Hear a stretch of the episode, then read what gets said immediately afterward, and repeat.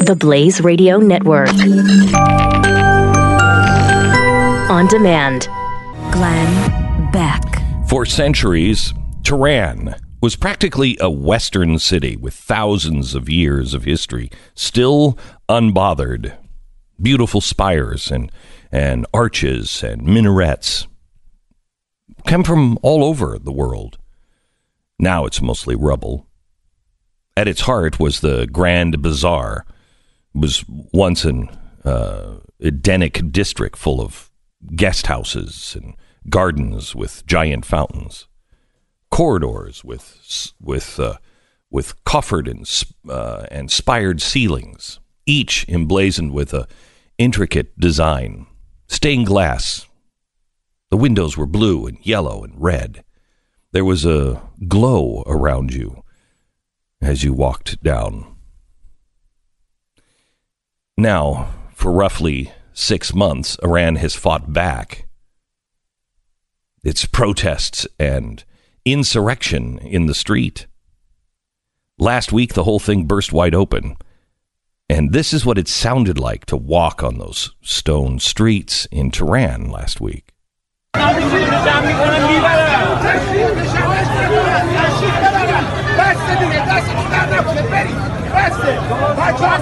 Thousands of people, thousands of protesters. They marched in the Grand Bazaar in Iran.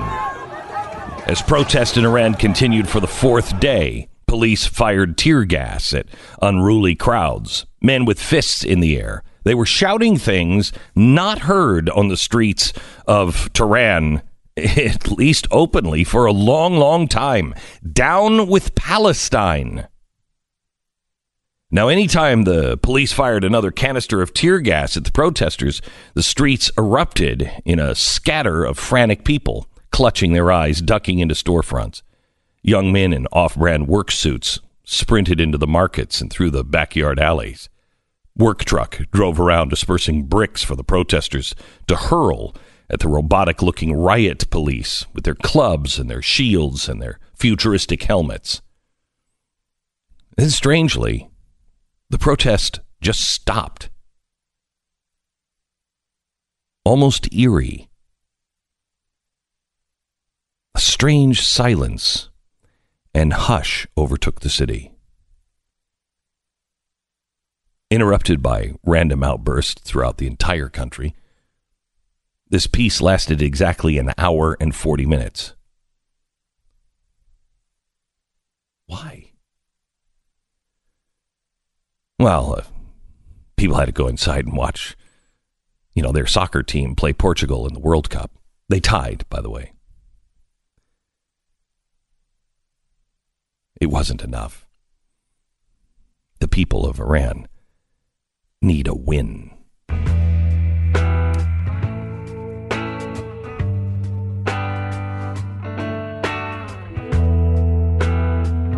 It's Wednesday, June 27th. This is the Glenn Beck Program. Hello, America. I'm glad you're here. Thank you so much for listening. So it was an interesting day to be alive in our country. Yesterday, there was some really interesting results. The primaries last night, we had the Democrat that was expected to challenge Pelosi for speakership.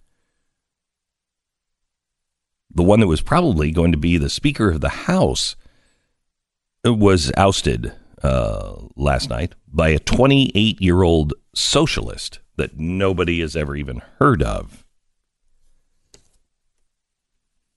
10-term congressman, 10 terms gone. There's also another upset in California. Same thing. Democratic socialists are starting to win, but that's really who the Democrats are now. And if you are a Democrat and you haven't figured that one out yet, where have you been? The Democratic socialists, the people that are, in charge of Venezuela. And some of the other worst nightmares, about to be in charge of Mexico, it appears. This is sweeping Latin America. and sweeping the world, we don't even know who they are. And generally, Democrats refuse to even admit it or look at it. Remember, it was just about 6 years ago that if I said that this person is a democratic socialist, they're a socialist, a democratic socialist. Here it is. Here's the people they're talking to. They're democratic socialists. I was a racist. Now they are taking off their masks as predicted, and they are saying, yeah, what's the problem? I am a socialist. What's the problem? Well, the problem is, if reading your platform, you don't agree with capitalism. You want to get rid of capitalism. And I know the workers are going to own all of the factories. I know it's really great. It everybody promises that. But as we see in Venezuela, it never really works out that way. Also, Mitt Romney won last night. And it was a bizarre thing to watch Mitt Romney. Stu, can you give me the highlights of some of the elections last night? Yeah, Romney won, and he'll win easily. Yes. And go into the Senate in November, or will win in November. I think, though, we can't just blow past Alexandria Ocasio-Cortez. No, I don't think so. This is, if you remember back to the Tea Party sort of revolution, the moment where Eric Cantor loses to Dave Brat, mm-hmm. It was such a shocking result. And honestly, unless you listen to The Blaze, where there was a lot of coverage about it. We talked to Dave a few times. Doc Thompson talked to him a few times. It was not covered widely, though, but even by conservative media, honestly. It was not a race that anyone thought Dave Brat had a chance in, outside of, like, Dave Brat's family. And he went in and won against Eric Cantor, who was the number 2 guy in the House. This is a similar sort of scenario. Alexandria Ocasio-Cortez, a 28-year-old Democratic socialist, goes up against Joe Crowley, who is the number 4 Democrat in the U.S. House, talked about as a guy who would be the next speaker. Okay, this is a very similar to Cantor, mm-hmm. in that way. Mm-hmm. And so she comes out. She is, far, far, far left and admitting it. Now, Crowley's also far left, but an establishment Democrat, like a Hillary Clinton, sort of level establishment Democrat, where Cortez is, much, much further than that. To give you a sense of how crazy this result is, Joe Crowley is a 10-term congressman. He's been there forever.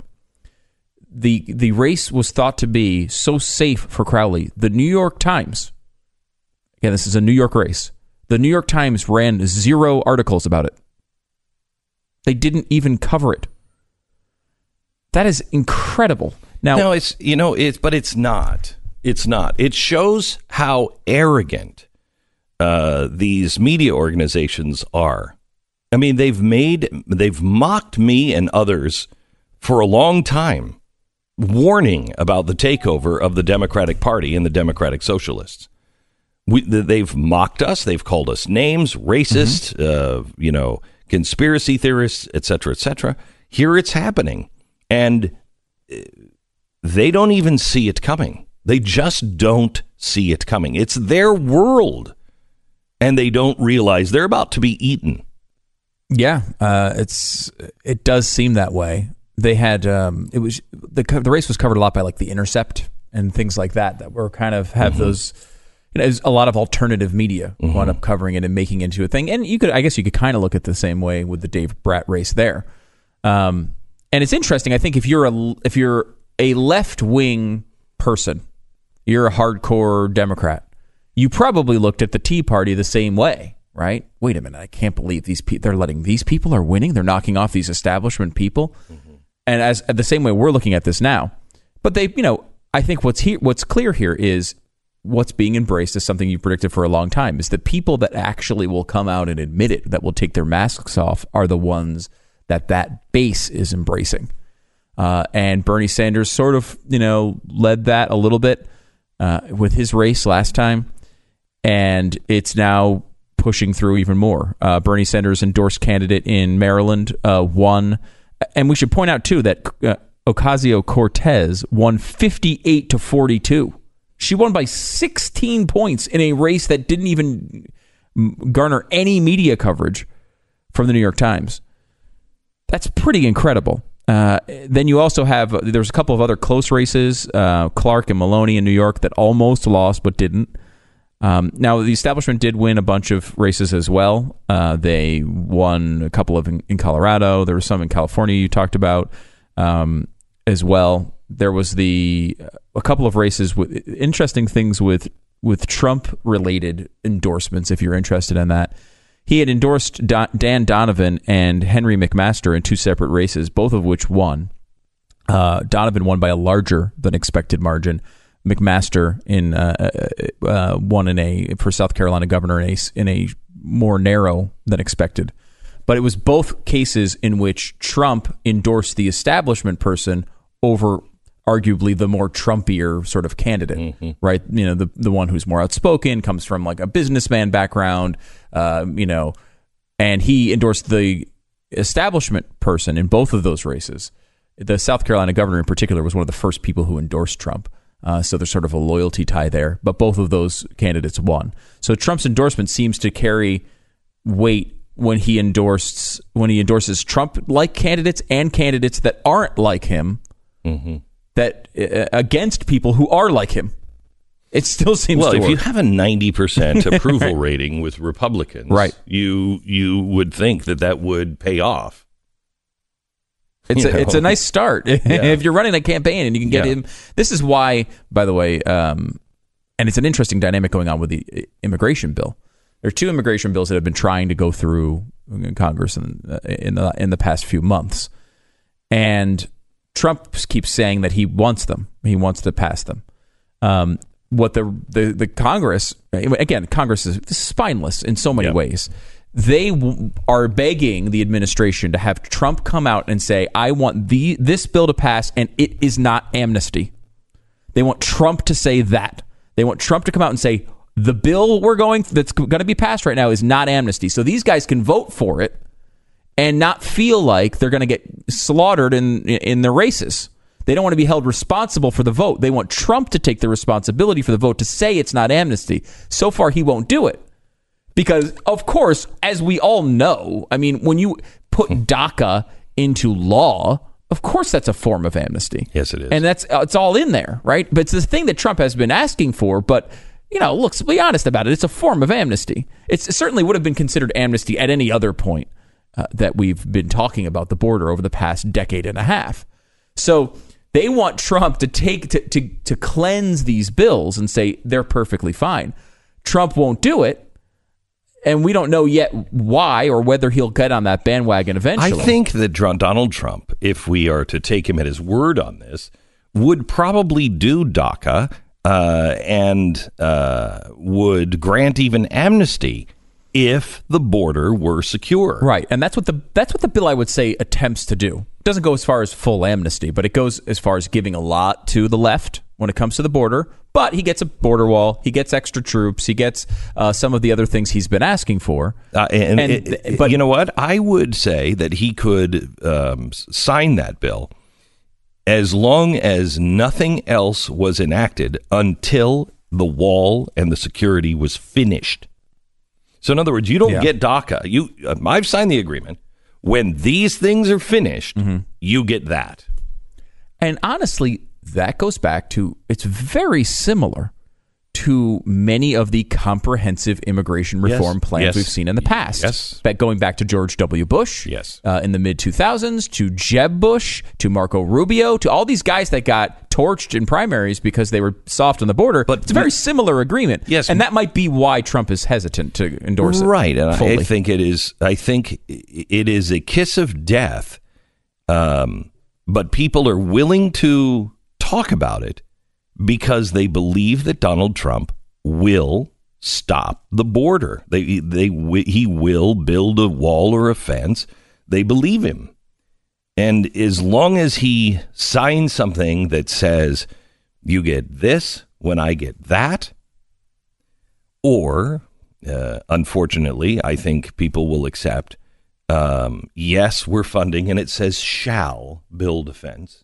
I think people will give him the benefit of the doubt. I don't think that that will work out to his advantage.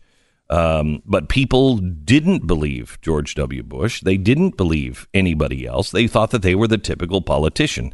They don't believe that Donald Trump is the typical politician. And so they will give him the benefit of the doubt because he's done some good things. And look, he's got his big 90% approval rating, and the congressmen believe.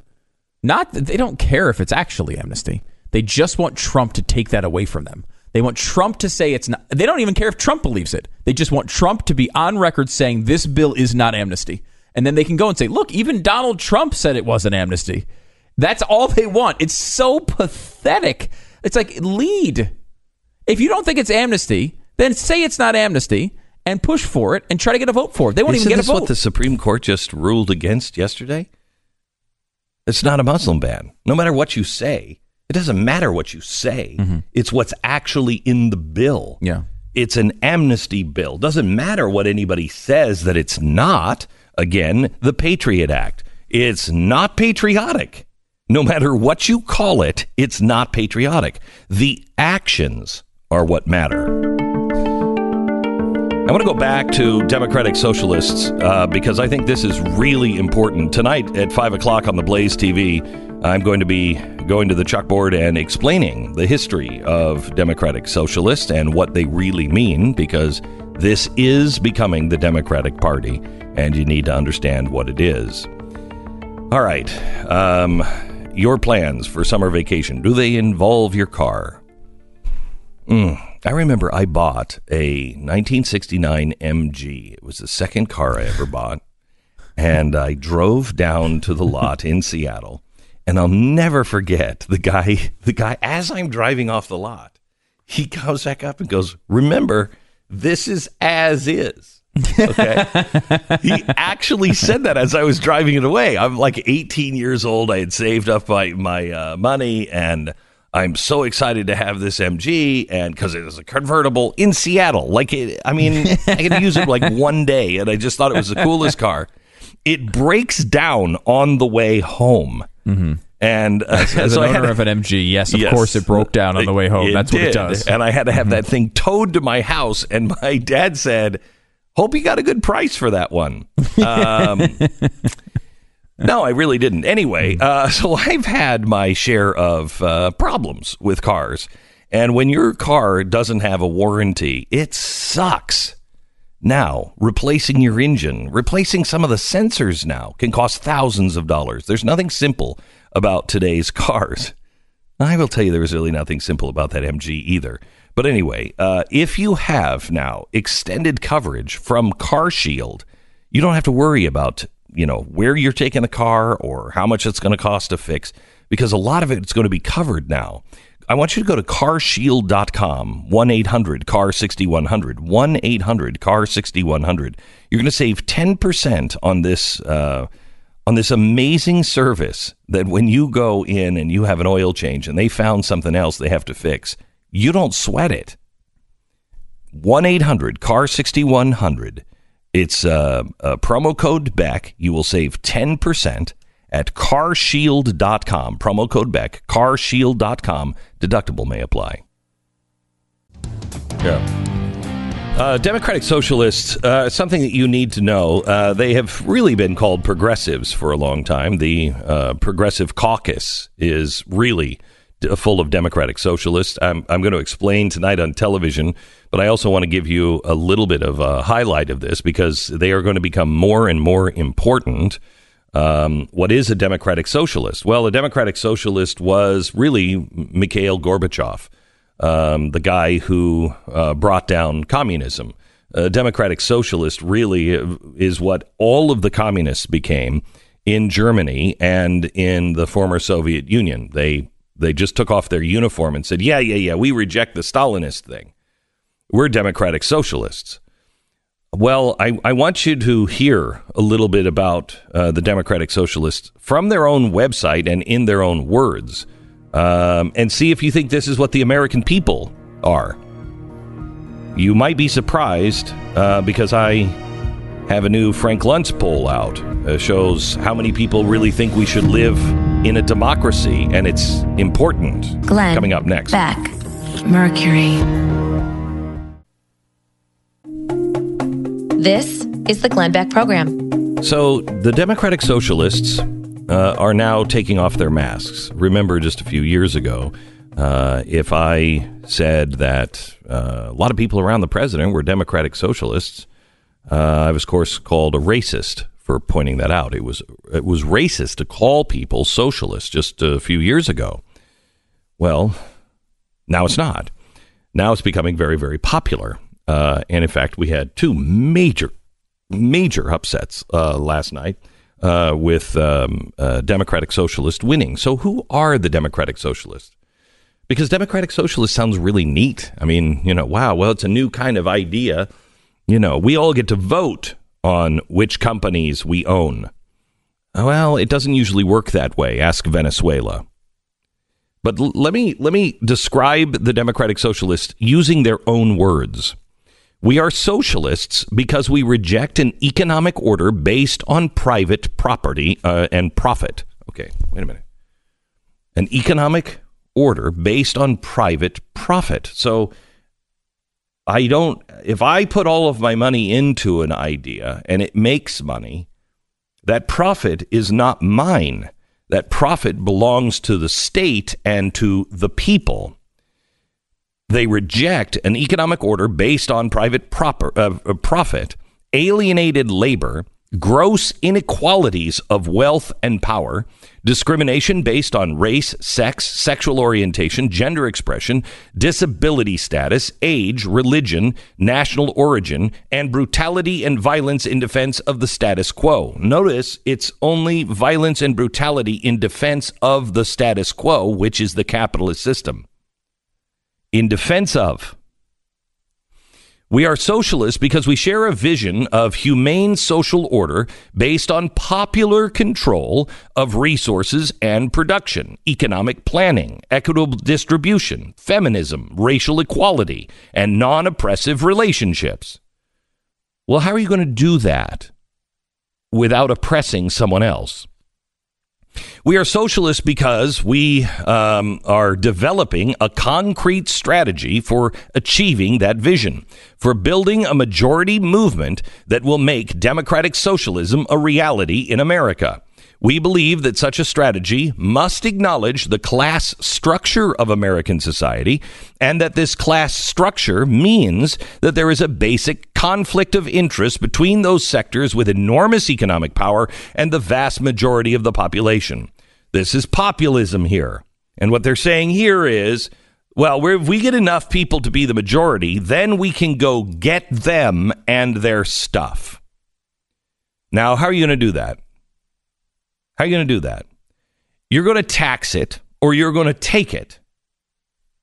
You're going to remove people from their positions by either convincing them all of a sudden that there is no such thing as private profit, which will not happen in a capitalist country, at least for some. You will have to either shut them down, arrest them, kill them, whatever it is.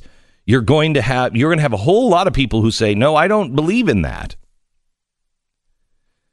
So the class structure has to be changed. Well, how are you going to do that?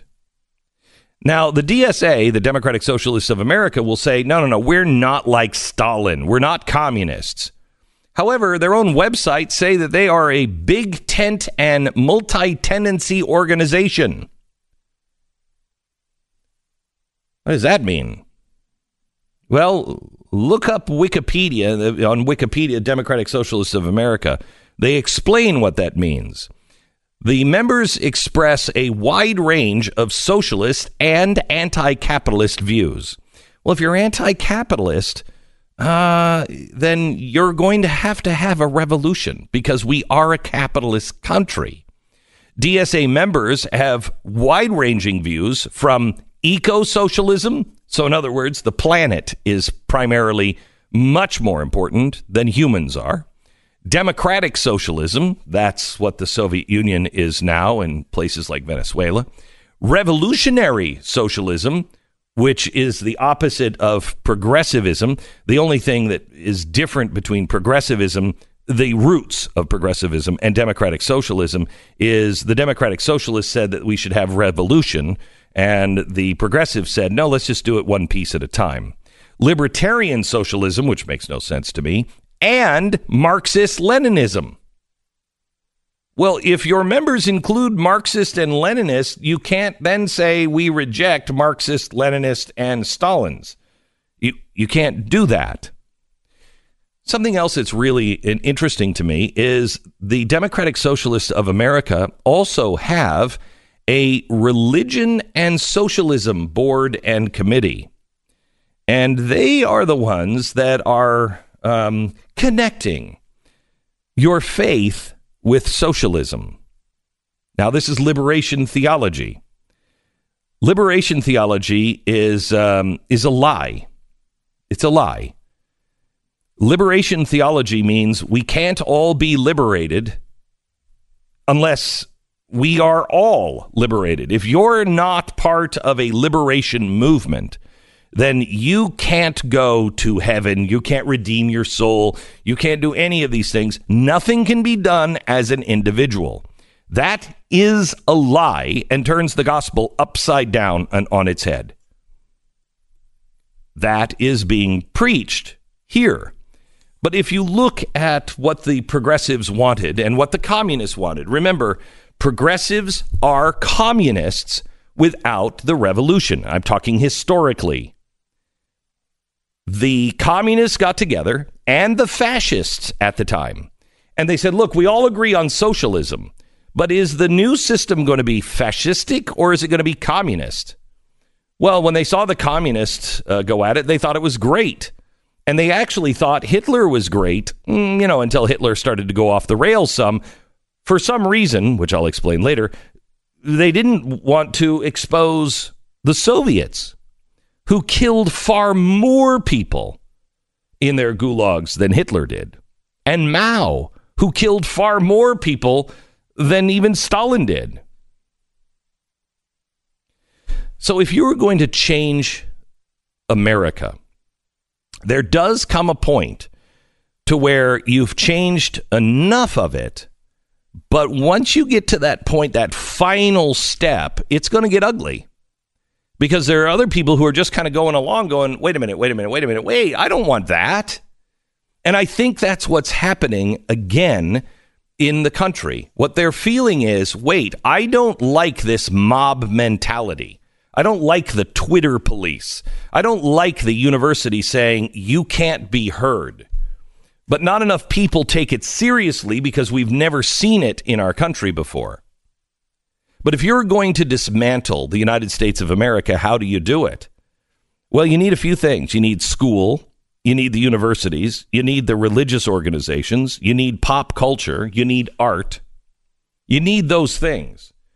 The military and the structure you can take later, but you have to have those things unless you're going to be in revolution. But as soon as you have a revolution, you need to grab these things to train the people. So the progressives allowed these institutions to be grabbed over 100 years ago. If you don't, how do you destroy the Constitution? It's really easy. You don't teach it anymore. You don't teach civics anymore in school. You don't teach what it means to be an American and why our system of government is better. It's not the best. I mean, universally speaking, planetary, it is. It has provided more freedom and more benefit than anybody else. As soon as there's a better one that comes along, I'll look at it. But it has to provide better freedom. So first thing you have to do is make sure you get them young. In the schools, don't teach them history. Don't teach them American history. You can teach them replacement history, which is all of the things that make America look bad and the founders look bad, but definitely don't teach the Bill of Rights. Don't teach any kind of civics, what it means to be a good citizen. When you get to the universities, how do you kill the Constitution? Well, by the time you get to the universities, they have to do a couple of things. They have to stop teaching history, American history, entirely. And that's happening. Then, on the other hand, the other thing you have to do is you also have to replace it. Well, that's why you have all of your Marxist and your postmodernist professors now in the universities. And what are they teaching? The kids have not been taught about communism. They have not been taught about the American system. The younger kids are taught a bunch of garbage.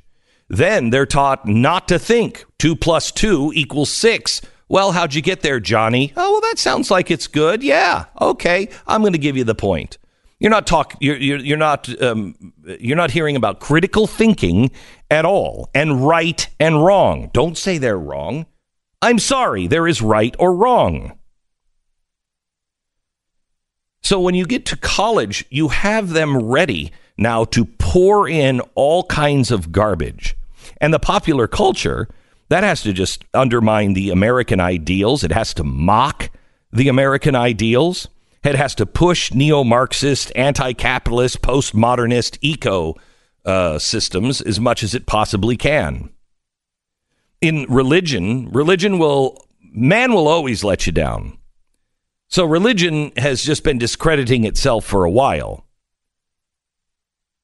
But you have to get into the religion. If you're thinking 100 years ago, you have to get in with something. And they did. Social justice and liberation theology.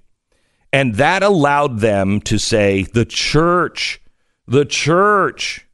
Now, why would a Marxist, a socialist, Democratic Socialist of America that is concentrating on the youth that doesn't believe in God, why would they be preaching liberation theology and have a whole council on socialism in religion?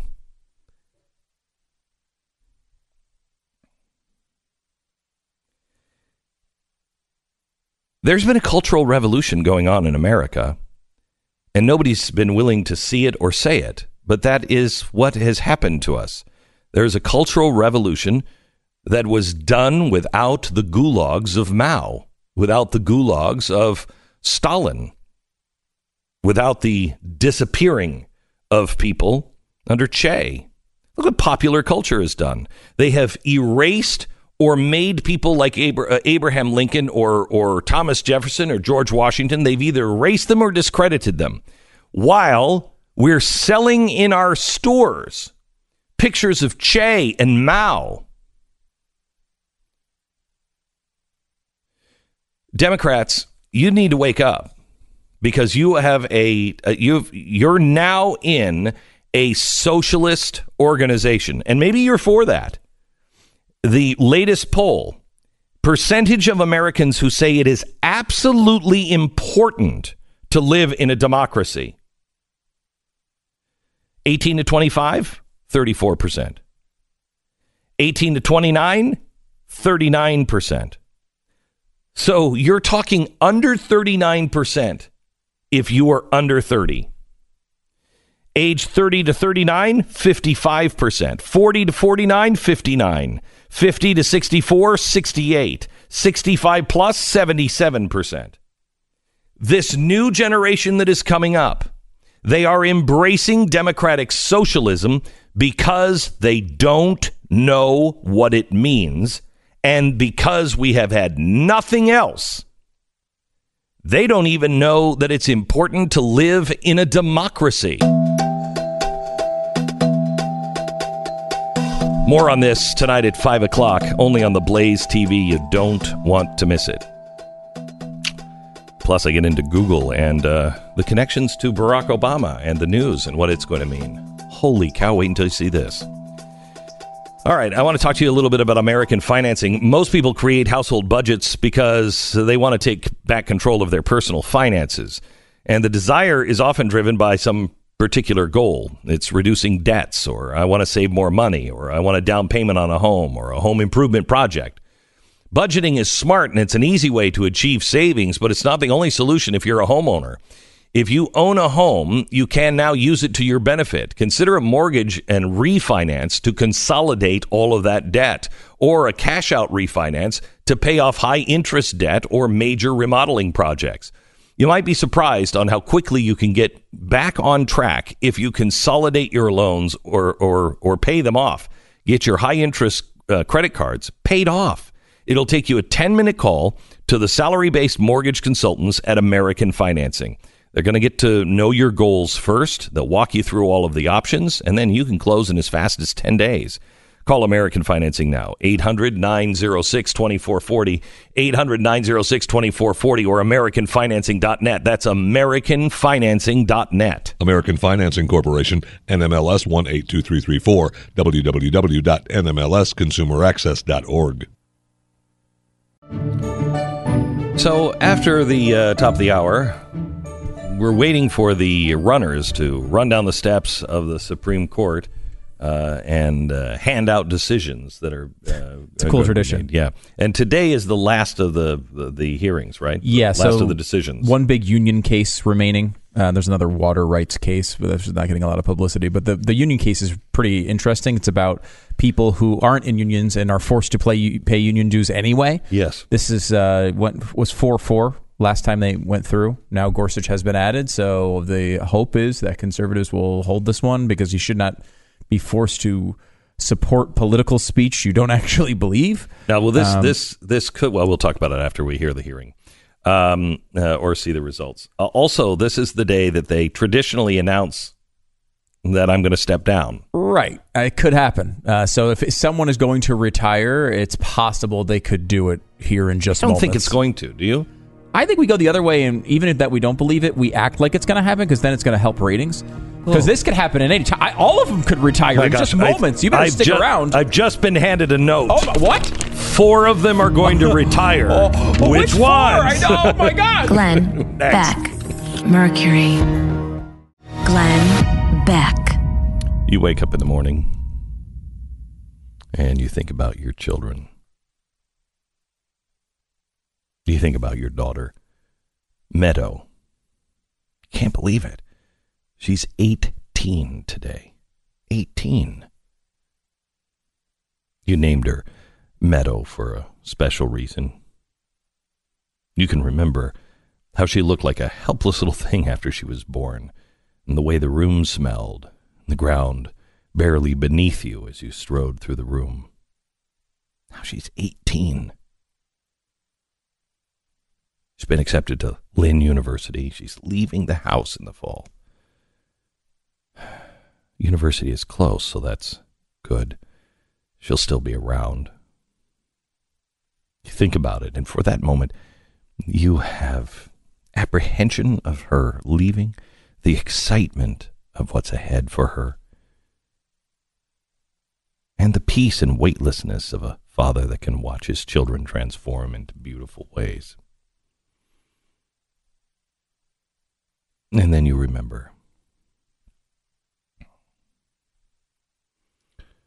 Today's the day I have to bury Meadow.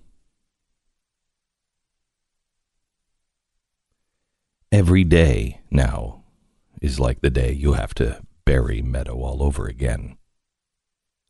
It's unimaginable that you're never going to see your little girl. The little girl that said, "Promise me we'll be married. Daddy, I love you so much."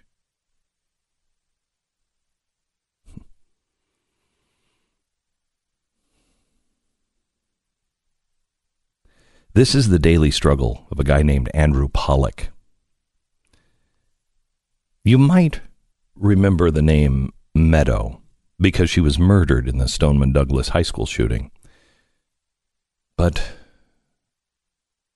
nobody really told you the whole story, because we didn't find out until now.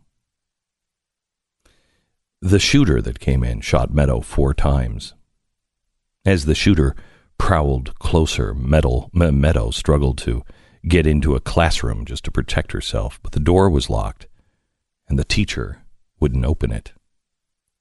So Meadow crawled over to another student and acted as a shield. 5 more rounds spat out of the gun, hitting Meadow. She collapsed no more breath in her body. Does it give you any comfort as a dad to know that your daughter died a hero, protecting someone else? As if all of that weren't enough. Andrew Pollack now has to deal with this. We've discovered now that two of the men whose jobs were to protect the students that day, Andrew Medina and David Taylor, the two security guards at the school, could have done the same. No. It's not that they could have. That's what they were there for. They should have done the same as what Meadow did. The men were baseball coaches. These two had developed a lurid reputation among the girls at Stonewall High School. One of the guards, Andrew Medina, saw the shooter approaching the school and failed to phone in a code red. Instead, he just radioed the other security guard, David Taylor. David just locked himself up into a janitor's closet and waited for the danger to pass.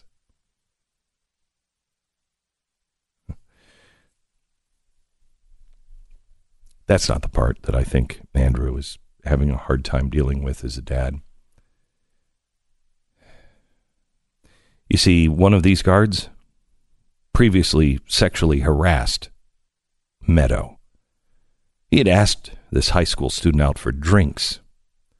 She complained to the school.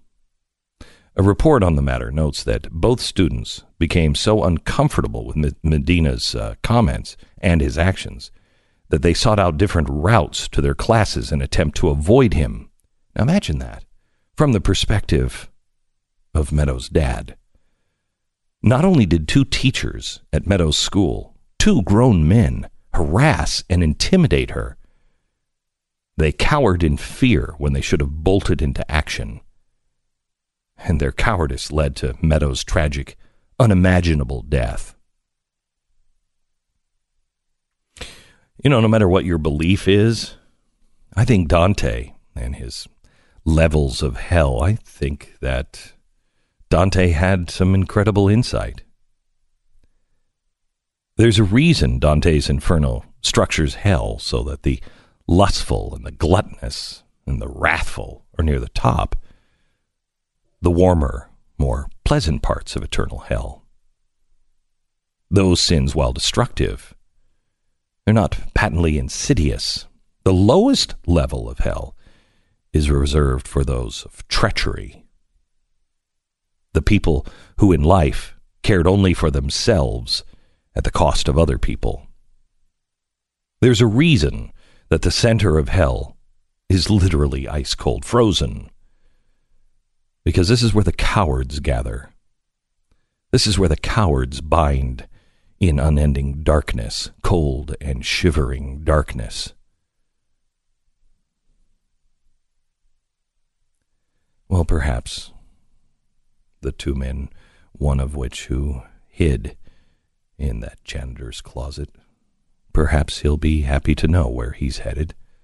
After all, it seems as though he likes cold and dark places.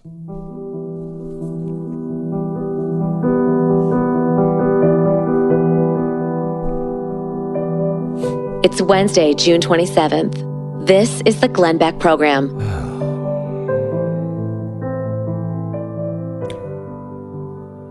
Tonight at 5 o'clock on the Blaze TV, I'm going to be doing an opening monologue and putting all the pieces together to show you that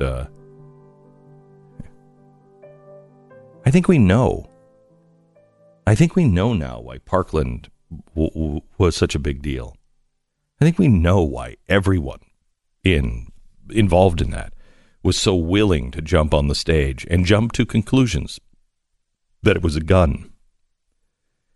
It didn't make sense to me. I said at the time, something's missing. Something's not right here.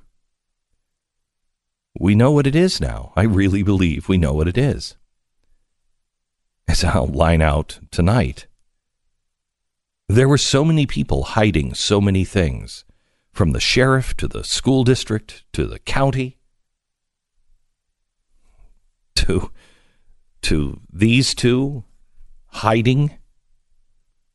Everybody had a really important reason to point to the gun, because it meant that all of them wouldn't be found out.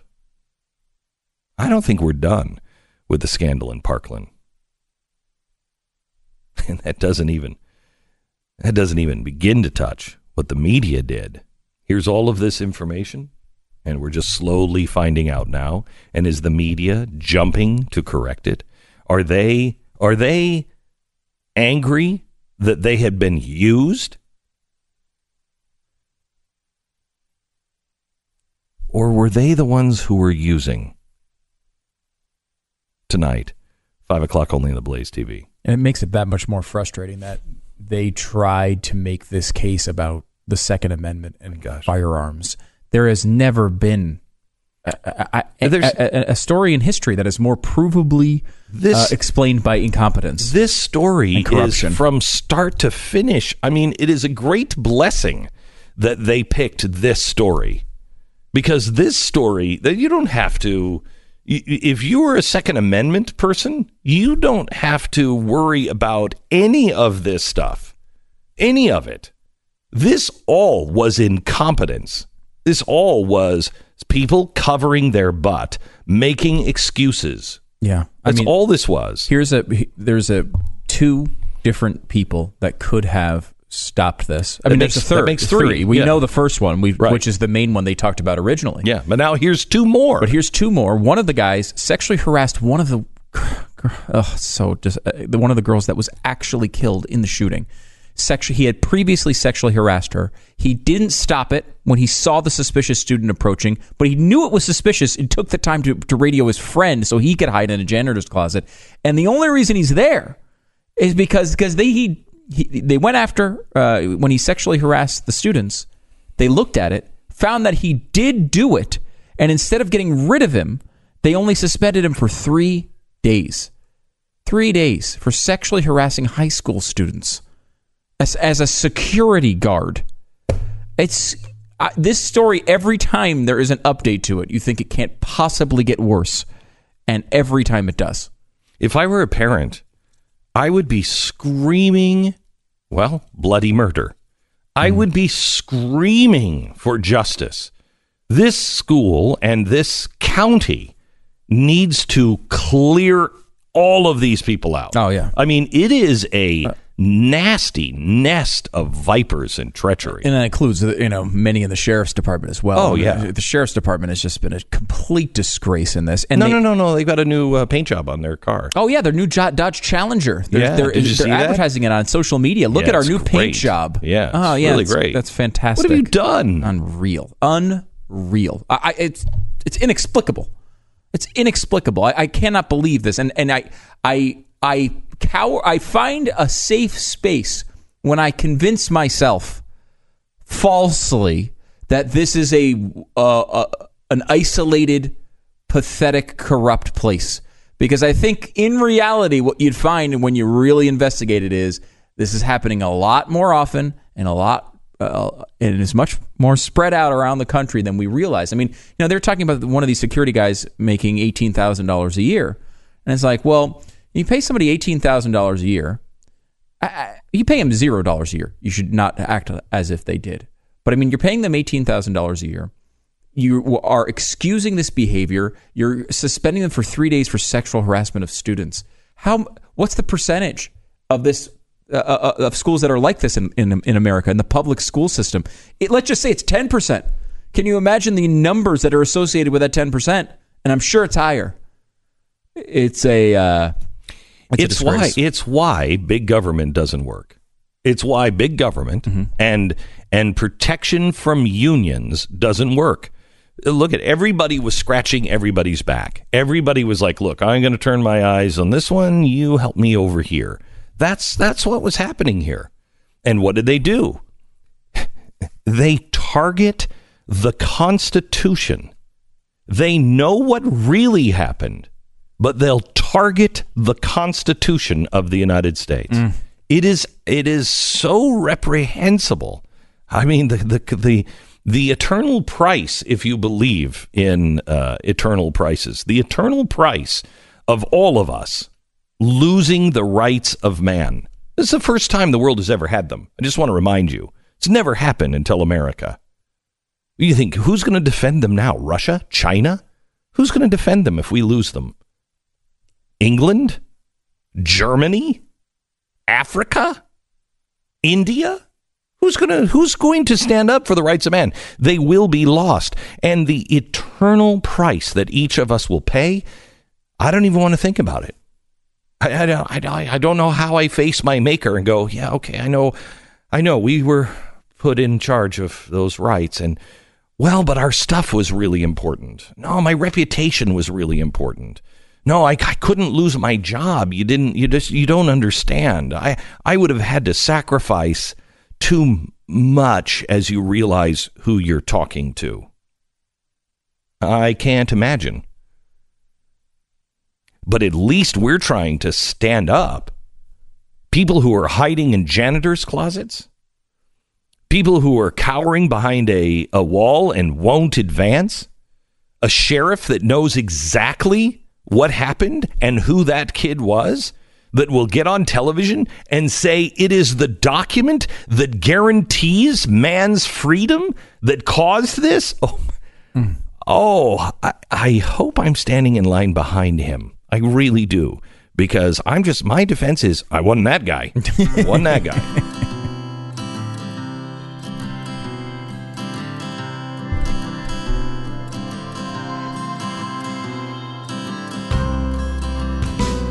Let me tell you a little bit about cryptocurrency. I didn't know anything about cryptocurrency when it was first. Mark Andreessen, I'm sitting in his office, and you are a moron. This story, if there's ever a story that you want to convince yourself that Glenn's a moron. You know how many millions I have lost for? There's like 4 of these stories. Why wasn't I in this meeting? And then I wouldn't have to be sitting here with you. Ugh. I came home and told you. Mark Andreessen. Yeah, I don't know about that. What if? Oh, you. Okay. That's revisionist history. Okay, Mr. Parkland High School. Anyway, so Mark says to me, you got to invest in cryptocurrency. You got to do Bitcoin. And it was like $34 a coin or something like that. And I'm like, that's crazy. I don't even understand what he was talking about. And he's looking at me across the table going, really? You should invest in this. And I'm like, yeah, all right. The worst part is we were actually interested in it, too. It's not, it actually isn't like a dismissal. It was just, I don't really get it. Right. And you know what? Damn Warren Buffett. He always said, don't invest in things you don't understand. Shut up, Warren. Shut up. Or maybe the solution is just to actually understand cryptocurrency. Yeah, well, that's what we were trying to do. Yeah. Mm-hmm. Unfortunately, it was too late with Tika Tiwari. Now, he's a guy who came in because we called him and said, hey, can you help us? This is a guy who is, been in cryptocurrencies for a long time, made tons of people, tons of money. And he really could explain it to us. And so us 2 dummies sat in my office and we're like, okay, Tika, tell us, how do you buy it exactly? He was talking down to us. But anyway, he did such a great job of explaining it to us that we thought, can you do this for our audience? And so he's developed a smart crypto course, smartcryptocourse.com. Tell you everything you need to know about cryptocurrencies, why they look to be tanking, is there an upside to them, everything about blockchain that you need to know. Smartcryptocourse.com. Go there now. Take this, smartcryptocourse.com, or call 877-PBL-BECK. That's 877-PBL-BECK, smartcryptocourse.com. Let me go to Sean in Texas. Hello, Sean. You're on the Glenn Beck program. How are you doing today, sir? Pretty good. How are you? I'm great. I have a question. I got off Fox News. I got off MSNBC, off CNN a few months ago. Mm-hmm. Tired of being lied to. Mm-hmm. So I started listening to you. I started listening to Ben Shapiro, and I started listening to more out of the box thinkers. Mm-hmm. I keep hearing you and everybody on the right talking about dismissing the Trump claim that the media is the biggest threat right now. And I would like you, because of your history background, I'm a history person, I would like to hear your thoughts and your, if you see reason firmly in your chair and look at it from the standpoint of if someone outside of our country attacked us, how do we handle that? How have we handled that in the past? And what is our bigger threat, an outside force or us being divided from within? Because I see the media just running around lighting fires. Okay, so let me understand your question here before I begin to try to answer it. Can you tell me exactly, because I'm not playing a game with you. I really don't have a recollection of saying dismiss Trump's claim that the media is our biggest problem. Well, he keeps tweeting out that it's the biggest threat, and what we hear is that it's not. It's Iran, it's North Korea, it's other things. I look at it as it's a huge threat because they're controlling the information. People like me, I work my 40, 50 hours a week. Mm-hmm. I don't have time to read. I don't have time to devote, to dig through the truth. So I rely on you guys. I rely on the media to tell me the truth so that I can be informed. Okay, so, all right, so I think there's just a matter of nuance here.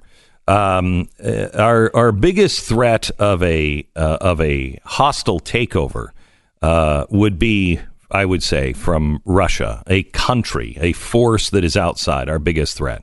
As Abraham Lincoln said, for us to be destroyed, it won't come from the outside, it'll come from the inside. And so I think you're right to say that, yes, the press plays a gigantic threat. But I think, again, we live in a world without nuance. That nuance is important, and I want to address that next. Also, the results of the Supreme Court, the new rulings coming out next. Beck, Mercury.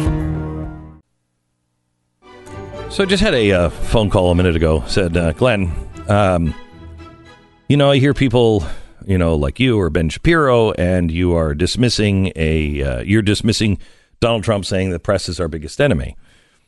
I think we have to look at this with nuance. The press is, now hear me carefully, the press is not our enemy. Their arrogance is. Because it's their arrogance that is an enemy, not of mine, but of truth, justice, the American way. It's their arrogance. It's the same thing, quite honestly, with Donald Trump. Is Donald Trump a threat to our society? His arrogance. Yeah, it is. The press is remarkable, because Donald Trump has said over and over again, I don't like looking at many mistakes of the past. What mistakes? I don't like thinking about those things. I've never had anything I've had to ask forgiveness for. So we know who he is. Hey, we know he's not soul checking. He's not wrestling at night going, geez, should I have done that or not? He's not doing that. And he is open and he admits it. Now, I don't think that's a sign of a good quality, human being. However, it's been priced in. I know who he is. And so there is this part of America that is like willing to accept that because at least he's honest. I mean, he's not honest, but he's honest about who he is. Well, I mean, not entirely, but he just says what he's thinking. He's not even saying what the truth is. He's not telling it like it is. He is just saying the things that can get him to win. And that's what's important to him. And he's said that. Look, I'm all about winning. And we're going to win so much, you're going to be sick of winning. Okay, well, I am not sick of it yet. I just want to point that out. I'm not sick of it yet. But that's who he is. And so the American people have looked at, come on, let's be honest with ourselves, okay? I don't know if anybody is adult enough to be honest, but let's be honest with ourselves. Come on, the Stormy Daniels thing happened, and you know it. You know it. Now, what does that mean? Why play the game? Everybody has priced that in. I mean, have you listened to his appearances on Howard Stern? Do you think it's more likely that that's who he is, or that he was just playing a role for Howard Stern? Come on, that's who he is, and we all know it. And we all decided to turn the other way. Everybody in America, well, you know, half of America decided to look the other way and say, well, you know what, doesn't matter. I want to win. So when the media says, how are they accepting that? Because he doesn't say he's this great saint. He doesn't say that. He's not telling you, I'm the bearer of truth. He's just saying stuff. And then he's pointing at you guys going, look at you. They're lying. And what are you saying? You're running ads. You're telling people all the time, we're the most trusted name in news. Well, that's not saying an awful lot. And you keep trying to defend your credibility when you have none. Okay? This is happening. What did Barack Obama do? This is the most honest and transparent administration of all time. No, it wasn't.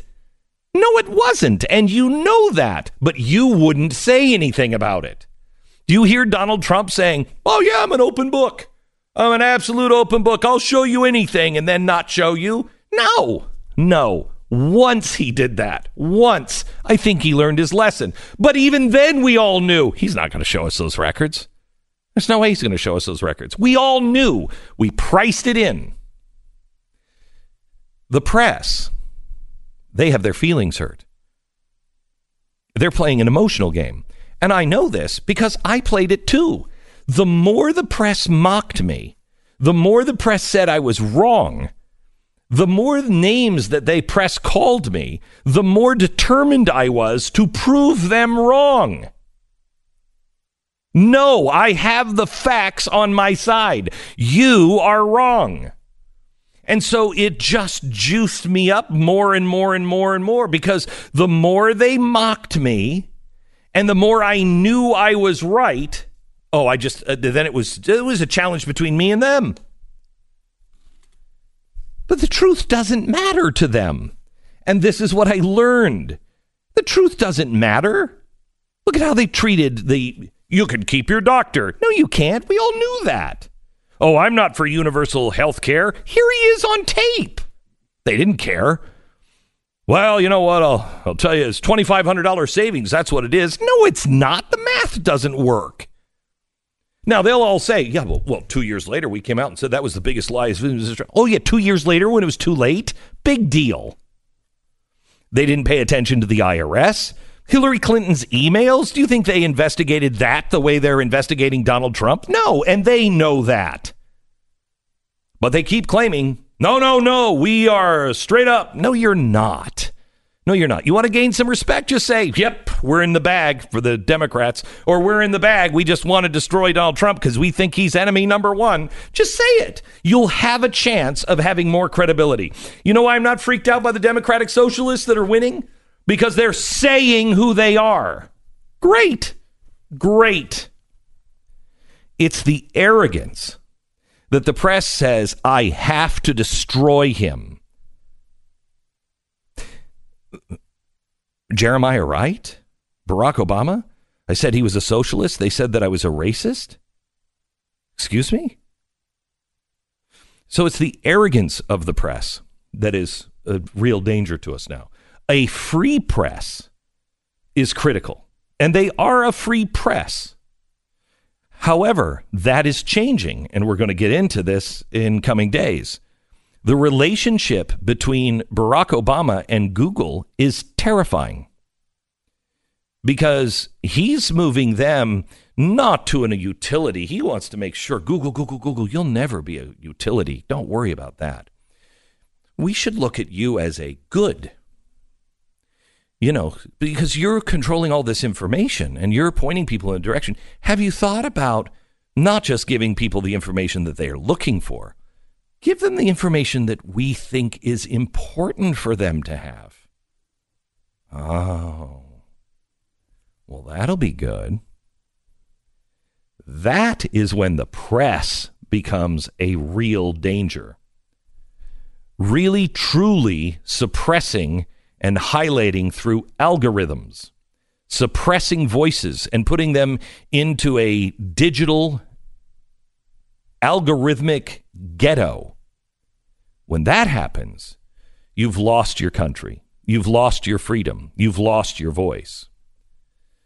But the secret to curing this is humility.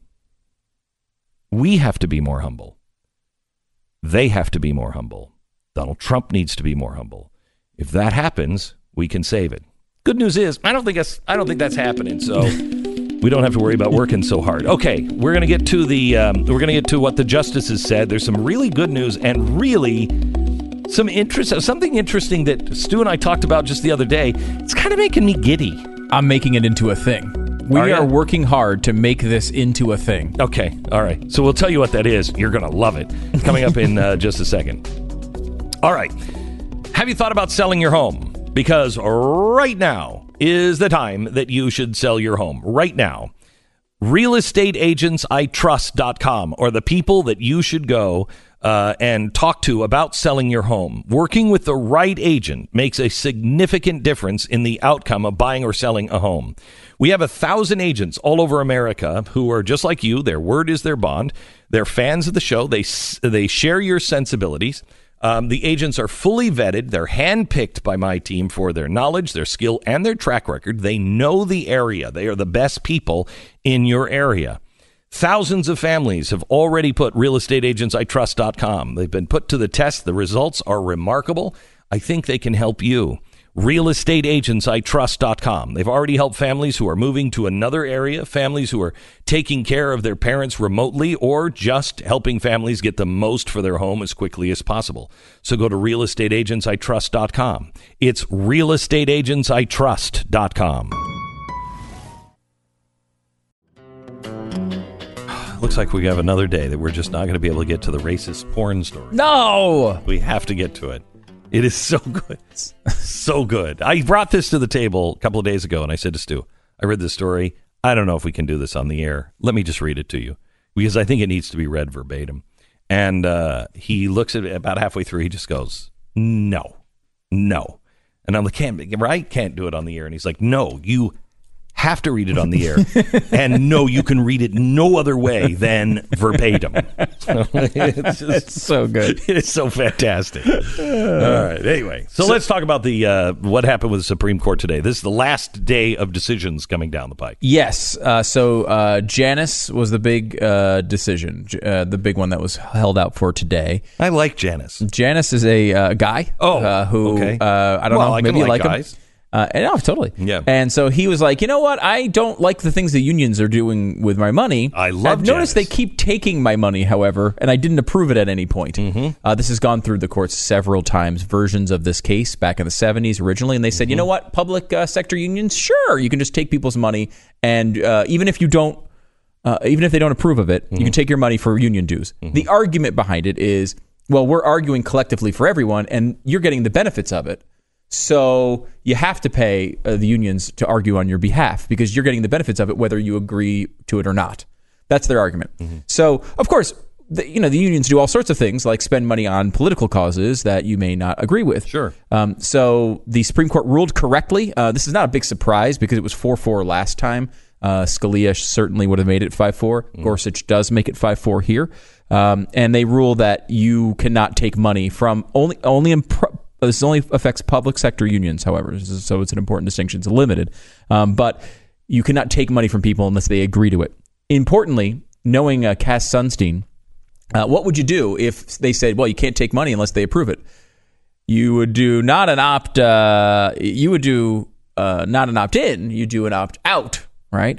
You'd say, oh, well, you're automatically in unless you opt out of it. Mm-hmm. Well, the court specifically addressed that future move by unions and said you can't do it that way. It's got to be an opt-in for public sector unions. This is going to financially devastate public sector unions. They're going to have to figure something out. That is the argument from now Justice Kagan had the dissent in this case. We'll get to Kagan here more in a minute. Yes, but you're going to love it. This part you'll really like. This part you will not. In her dissent, she's like, well, public employee unions will lose a secure source of financial support. Yep, they sure will. The court addressed that claim. We recognize the loss of payments from non-members may cause unions to experience unpleasant transition costs in the short term and may require unions to make adjustments in order to attract and retain members. But we must weigh these disadvantages against the considerable windfall that unions have received under the previous ruling for the past 41 years. It's hard to estimate how many billions of dollars have been taken from non-members and transferred to public sector unions in violation of the First Amendment. Those unconstitutional exactions cannot be allowed to continue indefinitely. By the way, Samuel Alito writing for the majority in this particular case. Mm-hmm. And again, he doesn't get a lot of attention because he's not maybe as flashy as some of the other justices, but he's been very solid in most cases. They're just with the way they've been deciding, and there's been no difference in balance. We just haven't lost anything. And the decisions of the court this season have been really quite good. Yeah, if you're one of those people, and we have many in this audience, who said, I really am not a big Donald Trump fan, but I'm gonna vote for him anyway because of the Supreme Court, it's a good week for you because there's been several important 5-4 decisions that if... Merrick Garland, mm-hmm. And you also, by the way, should be praising Mitch McConnell on this. He deserves, he really did a lot of the heavy lifting on this one. Boy, that hurts to say that. Really or to even hear it, but it's true. Again, whether you think it's right or wrong, the left, absolutely, because you're going to see this next Supreme Court justice. Let's say Kennedy does retire. By the way, no retirements, unfortunately. No, he's not retired. They're going to drop dead in their robe. Yeah, well, it's probably true. But if you... want to see what's going to happen next if, let's say, a Kennedy or someone from the left retires or goes away for whatever reason, health or whatever, the left is going to do everything they can to make it so they cannot get anyone through. And you will see a 4-4 court for a very long time or a 4-3 court or whatever. They're going to try to Merrick Garland Donald Trump. So we'll see how that works. So you could argue that was not a good move for those reasons by McConnell, but the payoff, the means, the ends are there. You can question the means, but the ends are there with this decision this week, proving it in a big way. Now, for the very first time, you're seeing something happen that we've never, I love this, ever seen. Mm-hmm. And I just want to go on the record that I think what's happening here, of course, is a grand strategy. Of course. That's what the Democrats are now telling themselves. Right. So Elena Kagan, mm-hmm. one of Barack Obama's mm-hmm. justices, mm-hmm. Someone that very liberal, mm-hmm. several times in this session has sided with the conservatives. Several times. The most recent is this case between Florida and Georgia about water rights. I won't bore you with all the details on it. Bottom line is, it was a 5-4 decision, went the liberal way. However, it was a very strange alignment. It was the three very liberal justices plus Roberts and Kennedy. So you get the moderate, you get one of the, Roberts has been kind of a disappointment for the right in several cases, but is generally conservative. It seems like the same thing is sort of developing with Kagan. She sides with Thomas, Alito, and Gorsuch in the minority on that case. And she's been on the, if you're a liberal, the wrong side several times. We're about to start getting this thing where... the same frustration we have with Roberts... oh, they were already doing it. ...is happening with them for Kagan. I've read a couple of pieces that they're still in this denial that we've been in, like with Roberts. Right. Oh, no, it's some grand strategy. Right. No, it's not. No, it's not. You chose Glenn incorrectly, Beck, perhaps. Mercury. Glenn Beck. Well, apparently we can't talk enough about the First Amendment and what it means. According to the annual Constitution Day Civics Survey, they say over 1/3 of Americans can't name our First Amendment. Not a single right in our First Amendment. Latest stat I heard, one out of every 1,000 citizens cannot name any of the 5 rights in the First Amendment. First Amendment, first one. So speech, one out of 1,000 can actually name all 5. Yeah, one out of 1,000 can actually do it. People that don't know their most basic fundamental rights are asking for slavery. That's just what it is. That's what's happening right now in the People's Republic of California. California State Senate now considering a bill that would create a government fake news advisory group to supervise information posted and spread on social media. Oh, good. So the government will be able to tell us what's fake or not. That sounds really good. The group would develop criteria for what is considered fake news and then create a plan to fix the problem. So here's why we have to talk about the First Amendment early and often, because a giant state in our nation is about to create a special government censorship advisory group, and most people won't even bat an eyelid. In fact, they might celebrate. A lot of Californians will nod and applaud the effort.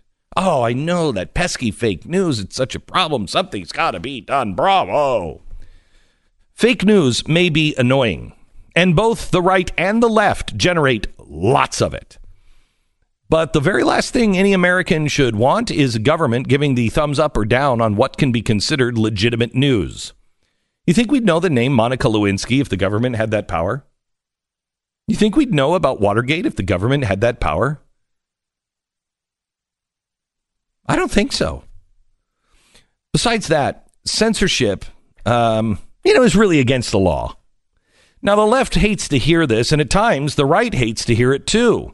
But the Bill of Rights remains law, and it means that the citizen has a right to say and publish what you believe, even if it's made-up news, even if it's about the government. In fact, most importantly, if it's about the government.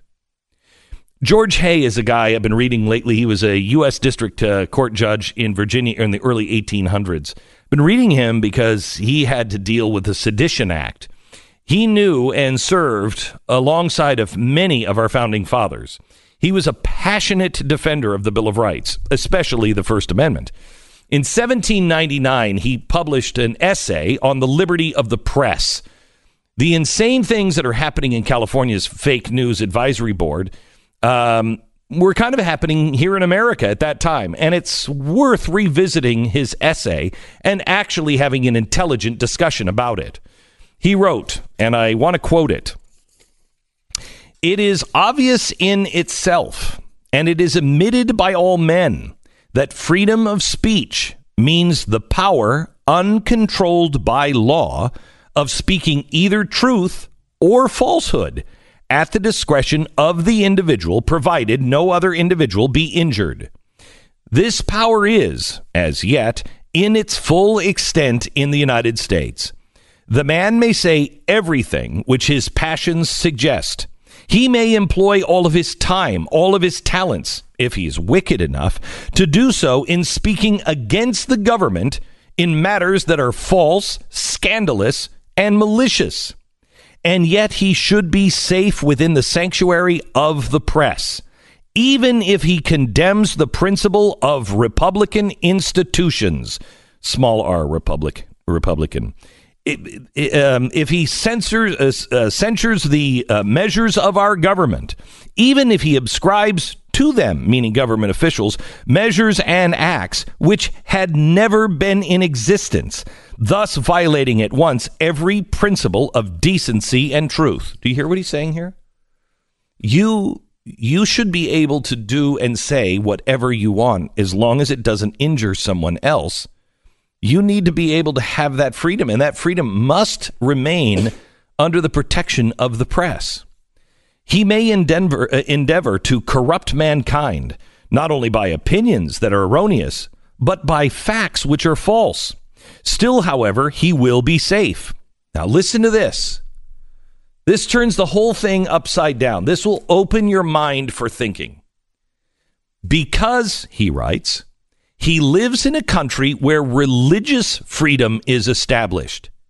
If then freedom of religion will not permit a man to be punished for publishing any opinions on religious topics and supporting those opinions by entirely false facts, surely freedom of the press, which is the medium of all publications, will not permit a man to be punished for publishing any opinion on any subject and supporting it by any opinion whatsoever."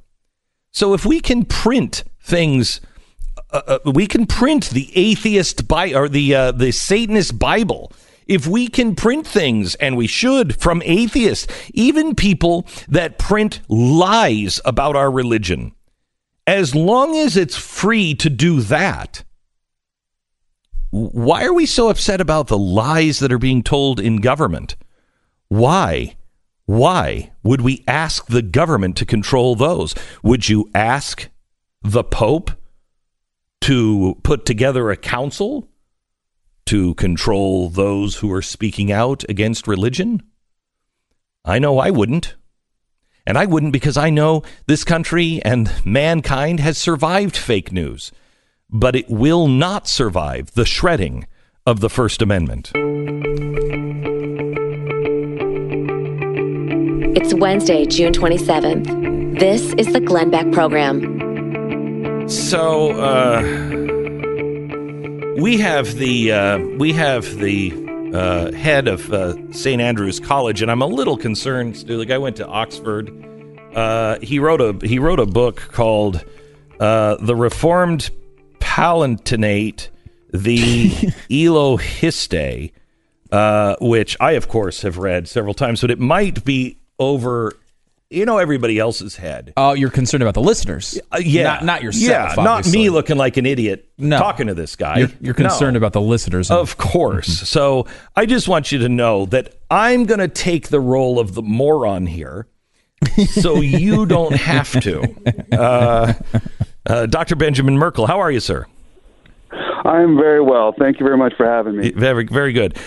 So the new St. Andrew's College, it's in, of all places, Moscow, Idaho. Yes, exactly. Yes. Right. And we are the other NSA in Moscow. So you are the only university or college that does not take any public money, right? Well, actually, I would say we're one of a few, because I think Hillsdale, Grove City, Patrick, and there are about 5 or 6 of us that fall into that category, but we're one of the very, very few. Okay, and I'm aware of Hillsdale, and I think they do a remarkable job, and it is completely different than what you find at, you know, anybody who takes a dime of public money. What's the difference? Well, I think the first thing is, you know, there's a principled sacrifice that you're making in order to preserve a certain sort of integrity and freedom in the institution, and I think that's what you have. Is at the foundation, you have a certain freedom in the institution because you're not taking that money and tied to the strings that money comes with. Are you having a hard time finding professors? That think this way? I know of several universities that, you know, they do take state and federal funds, but they try to. Right. But they're having a hard time finding professors that aren't so, you know, screwed up. Right. Well, no, actually, I think we have a pretty good lineup of professors, and of course, you know, we're a conservative Christian college, and that probably defines the sort of DNA of the professors that we're looking for. And then once you have some of those theological principles there, then this stance, I think, goes along really nicely with it. But it's more for us a challenge of finding guys that are, like, theologically there with the academic chops that we need. Yes.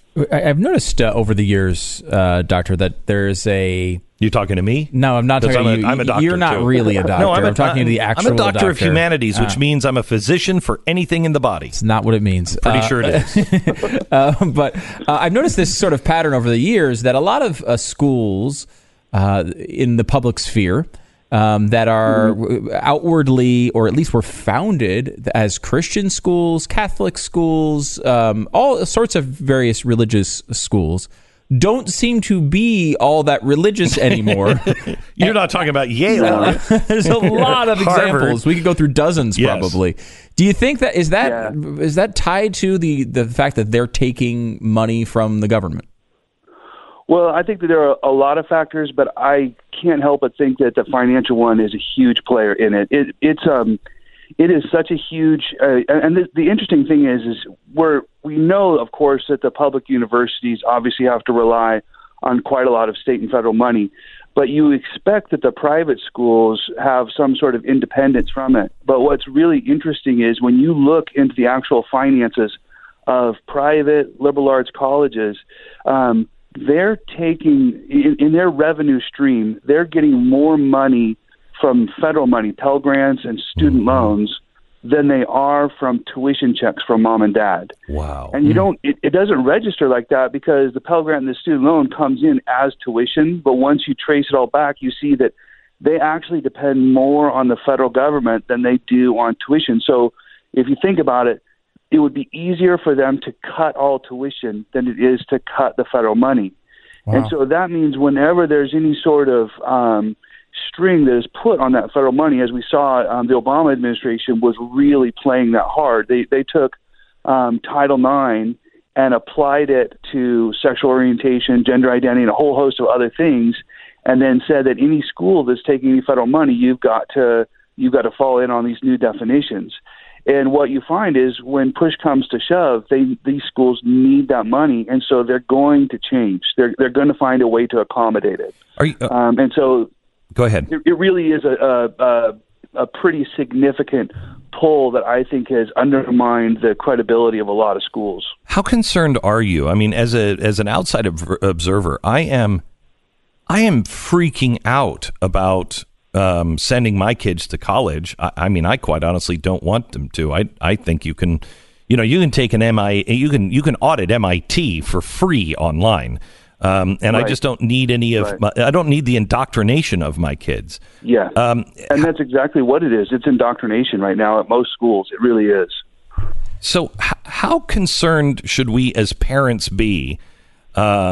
Because we're all sending our kids because, well, they have to go to college. And, well, my kid will, I think we are just putting them into the lion's den, and we're lying to ourselves that we're doing good. Yeah.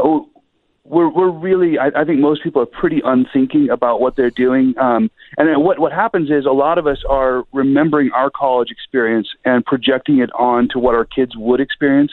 And what we don't realize is just even in the last 20 years, it has changed so radically that you're not sending your kids to receive the experience that you had.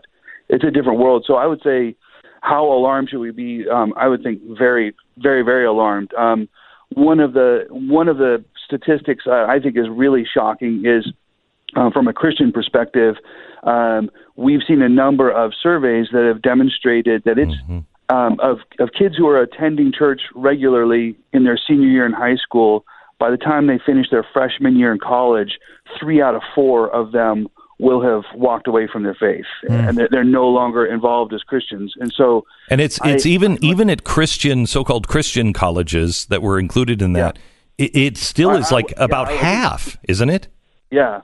I think the Christian colleges are actually in a lot of ways almost worse than the state schools, because you go thinking you're getting one thing and you're sort of lulled into a false complacency and there's something very different that's going on. My daughter went to a Catholic college. She went to Fordham, and and they were teaching that the Bible is false, is not real. And I mean, it's like she came home and told me some stuff, and I'm like, wait, what? I mean, it's crazy. It's crazy. It's a scary, one of the statistics I like to, or a visual image that I think helps parents to think about it, is if you were to sign your children up to be in the boats on the Normandy beach invasion, they would have a better chance of surviving that than surviving spiritually in colleges now. And that's not something most parents are like eager to sign their children up for that experience, but we do it in a pretty unthinking way right now. I think with the best intentions, a lot of times you do this with the best of intentions. They have to have an education. Because you just have to. Is there another path to go? And of course there is another path to go. Of course, New St. Andrews is a great example of this, and there's a few others. But I think that's kind of what we do. We just we put ourselves in that position that I'm doing the best thing I can for my kids, and then you're hands off from there. That's you got to go further than that. Yeah. Dr. Merkel, thank you so much, and thanks for holding the line with New St. Andrews College, and anything that we can do to help. We will. Yeah, well, I think the more you raise awareness of this issue, and note that, like I said, New St. Andrews, we're not the only ones. I do think there are a handful of other colleges that are doing something similar, and I I'd love to see parents just think more critically about what that next step is. And one of them might be they don't need to go to college. I do think in some instances we overplay the significance of the college education, and there are a lot of better paths forward. Amen to that. Thank you very much, Dr. Benjamin Merkel from New St. Andrews College. If you are thinking about sending your kids to college, I highly recommend you check it out. It's an NSA website you'll feel comfortable going to as well. NSA.edu is the site. It's just not the National Security Agency. No, it's got nothing to do with that. It's nothing to do with that. All right. NSA in Moscow. I love that. All right. Let me tell you about our sponsor this half hour. It is Goldline. They have a brand new product that has been printed and minted by the Canadian Mint. And what it is this just amazing thing. It's the 4 9s, pure 99.999% pure silver, and it's called a Maple Flex bar. And the reason why is it comes as like a credit card, but then you can take and you can break it apart, and it's comprised of 19 individual bars that make up 2 ounces of silver. Now, what this is for is, in case things go to hell in a handbasket, we've had Canada, the mint up in Canada, we suggested they make these for gold. They were not breakable like this, and they were they're so valuable that how are you going to break it up? This is something that you could break up, your kids could keep with them, you keep them in case of an emergency, and you can actually use them as money and barter. It's bullion. It's like a coin, except it's a bar. It makes a great investment. It makes a great investment in case things especially go to hell in a handbasket. It contains 10 1/20th ounce bars, 5 1/10th ounce, 4 1/4 ounce bars. Each bar, legal tender, guaranteed for its weight and purity by the Royal Canadian Mint. It is clearly minted by that. It's called the Maple Flex, and it is available only at Goldline. You can find out more information about this, owning gold or silver, find out if it's right for you, but I would recommend that you do it. I have a I don't know. I'm just not comfortable with the direction of where things are right now. I think we are headed for some trouble. Free shipping, same price as credit card, check or bank, wire, but doesn't matter. Qualifying orders also can take advantage of Goldline's unique Price Shield program. Call today. Find out how easy it is to own this product. It's Maple Flex or gold or silver from Goldline. 1-866-GOLDLINE. 1-866-GOLDLINE or goldline.com.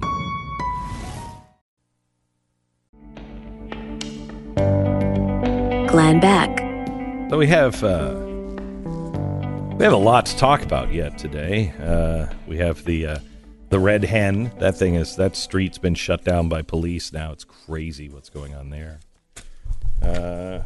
We also have some more information about the Supreme Court and some of the things that are happening in the news that I think are important. But we also have new racist porn is a problem now in America. That's a big one. And, are we going to get to that today, you think? I think we should. I think we have to talk to Pat about the racist porn. It's a story that I found over the weekend. So funny. And no. It's a real problem, and we should address it. It's not funny. No, I mean, it's funny that you've delayed it this long. An important story like that. That's more ironic. Shows your priorities, I guess. Yeah, okay. Mm-hmm. All right. Okay, I'm reaching here. So we will give that story to you when we come back in just a minute. Glenn and Tanya started realestateagentsitrust.com. Why? Because, well, I was around them when this happened, and they were trying to sell one of their houses. This is back several years now. And they were having a real problem getting it sold. They didn't like the way it was being advertised. They didn't like that just a few balloons were going out in front of the house for an open house.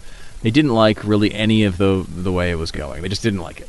So they created this website, realestateagentsitrust.com. Why? Well, you got to solve these problems. There's got to be a better way. And that they found the better way. 1,200 agents all across America. These people are qualified by Glenn's team with the advertising and character and the results they get for their clients. This is a fantastic site and a better way of doing business. And when you have an important transaction like, I don't know, selling a home, you got to make sure you have the best available path to success. Let these agents earn your business. Get moving with realestateagentsitrust.com. You're listening to the Glenn Beck Program. The following segment of this program is rated, well, I don't know. It's more of like TV-14 or R-14, but the R would be radio, not TV, but the R would be confusing. And it's, 17 is probably a good thing, but then that is like, NC-17, which means nobody under 17. And there's some people that could probably handle this. So I don't know exactly what rating this should have, but it's not. It's a little spicy because it's about the rise of racist porn.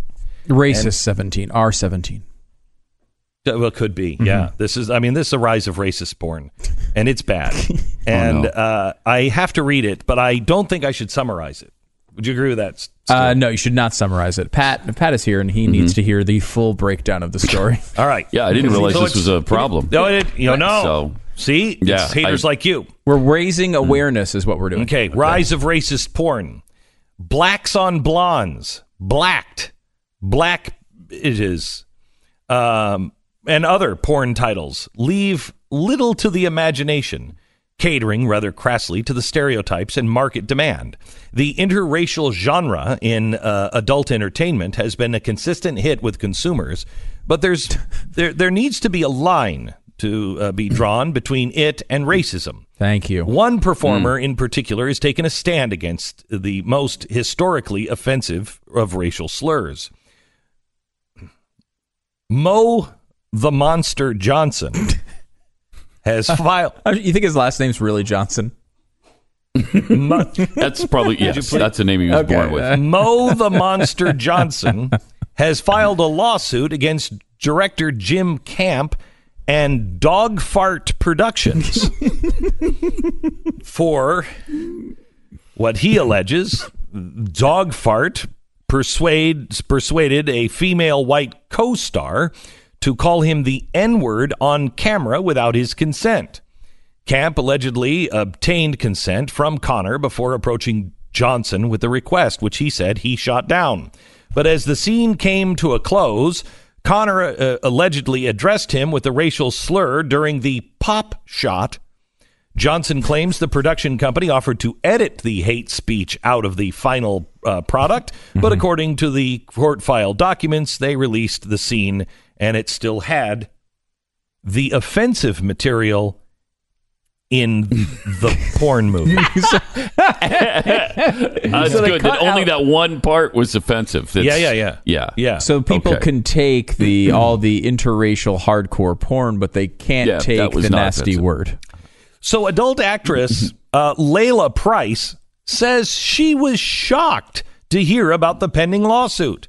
Price, who has worked with Mo the Monster Johnson and Dog Fart Productions, recalls being in similar situations where a director has asked her to say the N-word during a scene. Mm-hmm. Quote, I've worked for Dog Fart 3 times, and each time I've said that's really not my thing, and they didn't argue with me. Personally, I don't like racism in porn. I'll play it up nicely and flirtatious about it, says Price. I'll say things like hot chocolate daddy, but I won't use the N-word because it's degrading. Right, hot chocolate daddy is not at all degrading. That's classy stuff right there. You would expect to hear that at Buckingham Palace. That was actually, if you went to the Meghan Markle Prince Harry wedding, they actually did use the phrase hot chocolate daddy. Okay. Adult icon, 3-time AVN Male Performer of the Year, Lexington Steele, I'm sure that's his first name, says there is no fiercer or harsher term than the N-word. Yeah. Steele, who is black, believes that while there may be more tension now, it's also a continuation of pre-existing racial themes. Now people are noticing it more because of Donald Trump, said Steele. Let's remember, porn often reflects society. According to Steele, he's only recently encountered an issue with performers' use of voluntary racial slurs. I had a girl take it upon herself to say the other N-word, the N-word that doesn't have an R at the end. It has an A? As an A, yeah. Oh, okay, yeah, good, it. Good, mm-hmm. on yep. the nosy. Mm-hmm. The password is... I told her I don't allow the use of that on my sets, and she felt the need to argue with me. She said she felt that she had said it on other sets, and it was okay there. She also thought it was hot. Steele recalls, I've been a director for 15 years, and I've never had that on my set. The attorney who is representing Mo the Monster Johnson in his lawsuit against Dog Fart Productions is concerned that the Trump administration may be encouraging racism in new generations passed down from fathers who feel emboldened in their racist beliefs, backed by their president. Racism seems to flourish in the adult industry because a large segment of society just doesn't care. And that is where these abuses stem from. Mm. I'm glad we got to the bottom of that. I was unaware that that was an issue. So was I. But so is the what? I feel very enlightened now. Would there be so? There's some level of escalated excitement that goes along with calling people racial slurs while you're having sex with them. Is that a thing? I don't know. Okay. I mean, I'm not really sure. Hmm. They have said that there are laws that they have to abide by, and so no jury should be making decisions based on morality. But what they should be doing is making a decision based on law, and that law says, there is no exception given to a scenario where a black male sex worker concerning his civil rights. There is no law that says everyone has a right to work in a hostile-free or discrimination-free environment except black male sex workers. And so they're starting their own Me Too movement. You know what's really sad is that some of these born actresses and actors have chosen to make the porn industry somewhat tawdry and disrespectful. I think that's a shame. You know, because it's usually such a classy, respectful industry. You hate to see this enter into it. Well, you just really hate that. Well, you're saying, I mean, because there are a lot of morals that are happening in the of course there are in the sex film industry, and in particular, Dog Fart Productions. That's one of the classiest of the classy, yeah. I think. We've been talking a little bit about this off the air. I've been listening to this John Ronson podcast called The Butterfly Effect. Love him. He's great. And we've had him on the show before. But the story is about how the invention of like free porn on the internet changed all these people's lives downstream from it. Like where people who used to get paid a lot for porn apparently now get paid like nothing for porn because it's just out there everywhere, and they're filming like all these scenes, and they've gone to all these really weird like niche things to try to, you know, churn some cash out of it. But they said this is actually the way we're joking about this is a real problem they're having, is that like, you know, they talk about one of the female porn stars who had her movies viewed on one of these free sites over 240 million times in a year. Oh, my God. One porn star. And for the 240 million views, she received $0. And the point of this is... Wow. Because it's such a seedy world, there's no one really who wants to get involved on their behalf. Like, no one cares, right? They're just a bunch of porn stars is the way people look at it. It's really sad. Yeah, and so, like, I mean, again, like, I'm not saying it's a good thing to get into. However, if you're going to get into it... There's no money in it. Now there's not even money in it. We talked about that. There's a Netflix documentary that kind of talked about the same thing, where these young girls would go with the thought of this glamorous life. And there's a trade-off there where you say, okay, I'm going to do this terrible thing, and my life is going to be ruined, but at least I'll have a bunch of cash. Now the cash isn't even there. So these girls are going at 18, 19, 20 years old on these trips away from their parents without going to school and coming back with like $400 in their pocket. And they're eventually on the internet forever. It's such a weird world. It's so sad because you think, geez, those are somebody's daughters. Yeah.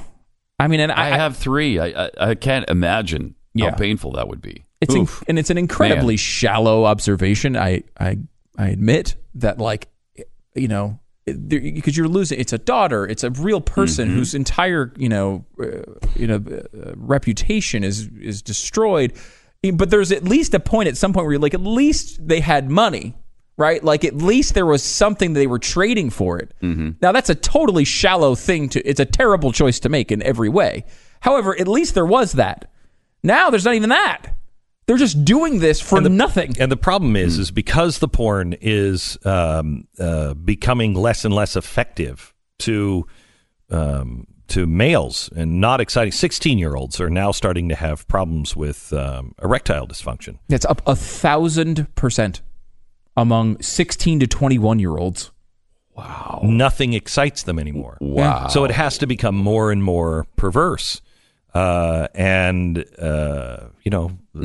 one thing we know is that pornography will always lead the way. It will find, it's like life. It will find a way to survive.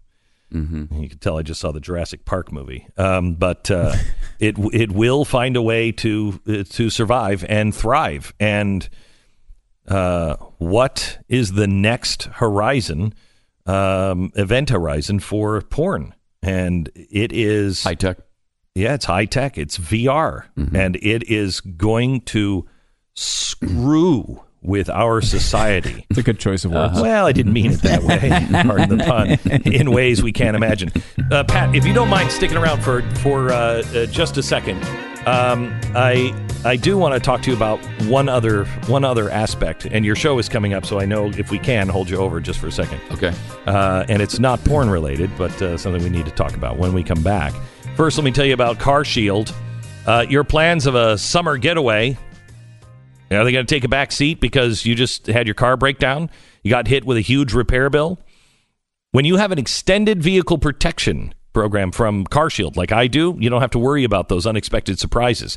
If your car breaks down after the manufacturer warranty expires, you'd be out of pocket for thousands of dollars. Remember that people used to sit at the side of the road and their car would overheat and it would be broken down? That doesn't happen as much because now we have that little light that goes on that says check engine.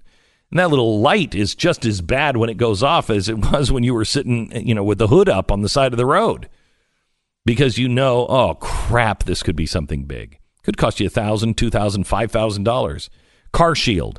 Get your car covered at carshield.com. Use the promo code BECK, carshield.com, or call 1-800-CAR-6100, CAR-6100. That's an 800 number. Or carshield.com. Use the promo code BECK. Glenn Beck. Pat had to go and get ready for his show for the Blaze.com, which is coming up next on the internet if you want to listen to his podcast at any time during the day. We were talking earlier today about how do you take over a country like America, and we talked to you a little bit about schooling and everything else. But there's a new study out about how many guns are on the streets of America. Yeah, Stephen Gutowski from Washington Free Beacon broke this down in an amazing way.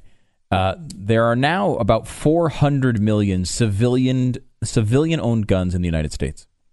400 million. Yeah, we've been using, 330 as our number? 400 million now.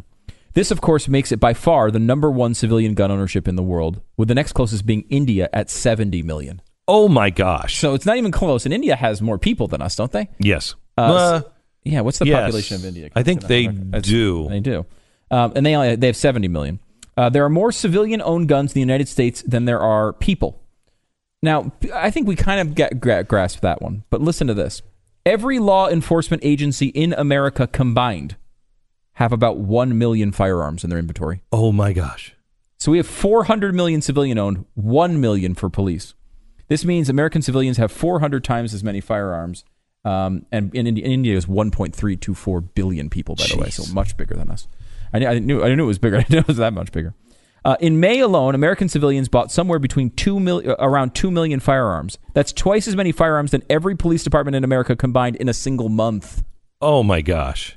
Similarly, the American military is estimated to hold about 4.5 million firearms. That means Americans have 100 times as many firearms as every branch of the American military combined. If you combine May and April's gun-related background check numbers, you get 4.7 million. That means the American people bought more guns in just the last 2 months than the entire American military has on hand. Oh, man. Furthermore, the Small Arms Survey estimates that the world's law enforcement agencies combined hold 22.7 million guns. In 2017 alone, the FBI processed 25.2 million background checks. The American public bought more guns in 2017 than every police agency has in the world combined. Oh, my God. Between 2012 and 2017, the FBI did 135 million civilian gun checks. That's more than the estimated 133 million guns held by all the world's militaries combined. In 5 years. Here's the thing. This tells me you're never, ever going to be able to have a hostile takeover of the United States of America. You just never have it. Right. Unless it's against itself.